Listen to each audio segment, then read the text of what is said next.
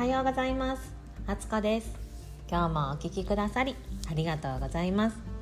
こちらのチャンネルでは条件的には満たされているはずなのになぜかいつも気持ちが満たされず自分のことが好きになれない。そんな気持ちを抱えて過ごしているあなたを全力で応援させていただきます。あなたの人生をあなたらしく軽やかに進んでいくお手伝いをさせてくださいね。では早速始めていきましょう。今回は心と体の幸せ実現5つのステップというお話をさせていただきます。心と体を健康的に保つために必要とされている5つのステップを紹介させていただきます。その5つとは1つ一時停止と呼吸。2つ目他者とつながる。3つ目睡眠に焦点を当てる。4つ目今より体を動かす。5つ目タバコや過剰なアルコールといった有害物質を排除する。この5つです。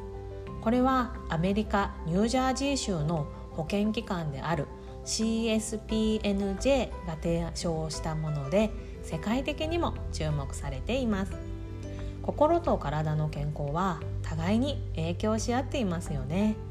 どちらかが崩れればもう一方も崩れていきますしその逆もしかりです。そのため今日紹介する5つのステップは心と体を幸せに導く5つのステップだと言えます。この5つ詳しく順番に見ていきましょう。まず1ステップ目。一時停止と呼吸。あなたの呼吸に注意を払い現在の瞬間に集中するマインドフルネス活動や瞑想はストレスを管理し軽減するのに役立ちます。これについてはこれまでこのチャンネルでも紹介してきました。ゆっくりと呼吸をしながらその時湧き出た思考をただ見つめる。批判も否定も評価もせずにただ見つめて流す。という無を目指さない瞑想方法です。詳しくは第4回目の放送をお聞きいただければ嬉しいです。ステップ2他者とつながる。友人やサポーターと話をすることはストレスを和らげあなたの健康状態を保つ効果があります。またペットを抱きしめるなどペットと過ごす時間は心を落ち着かせ孤独を感じにくくしてくれます。是非身近な人やペットと共に過ごす時間を意識的にとるようにしてみましょう。ステップ3睡眠に焦点を当てる。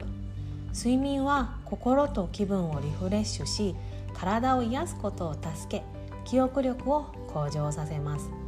寝る時間と起きる時間は一定にし涼しく暗い環境で眠るように心がけてみてください。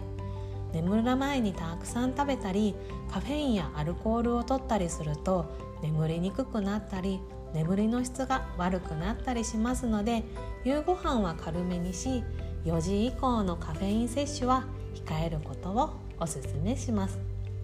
ステップ4体を動かす。週に3日間1日3回10分だけでいいので歩いてみてください。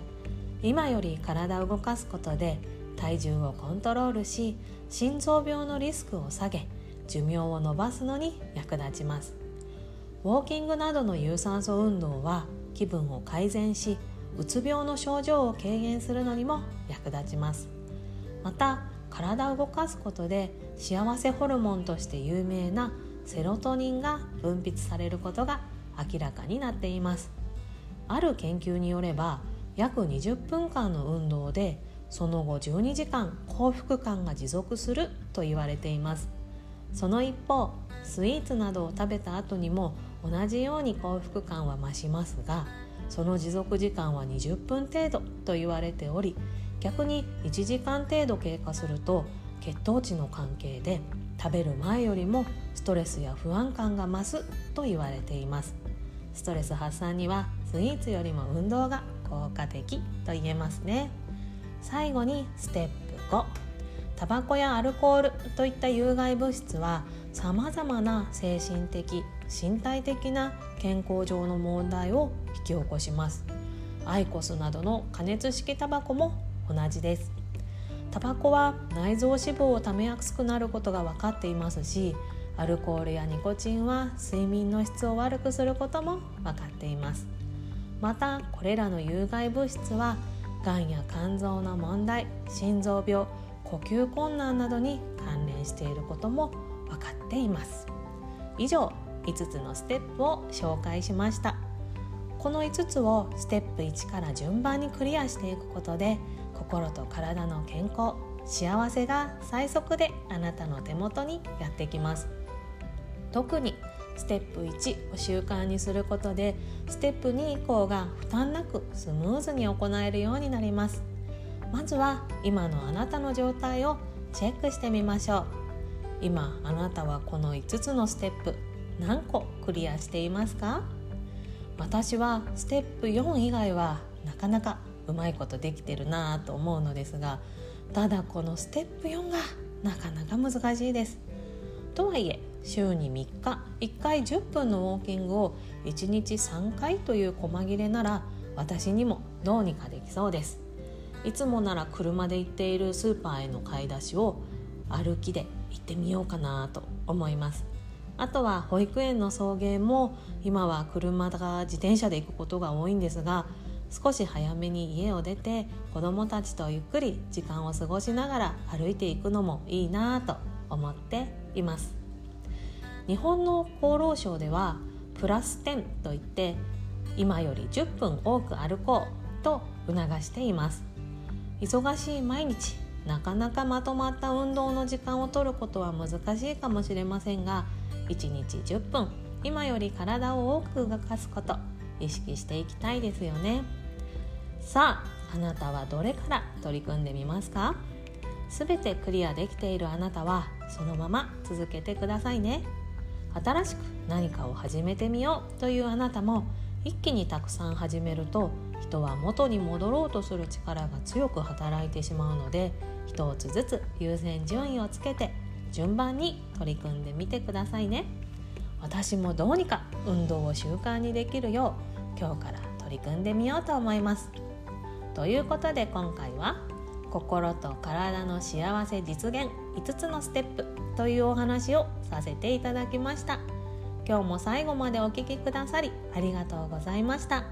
番組のご感想やご質問リクエストなどあなたのお声を聞かせていただけたらとっても嬉しいです。概要欄の URL リンクからメッセージボックスまたは公式 LINE を使ってお気軽にお送りくださいね。あなたのお声が聞けるのを楽しみにお待ちしています。金曜日ですね。今日もいい日を作っていきましょうね。良い週末をお過ごしください。また月曜日に。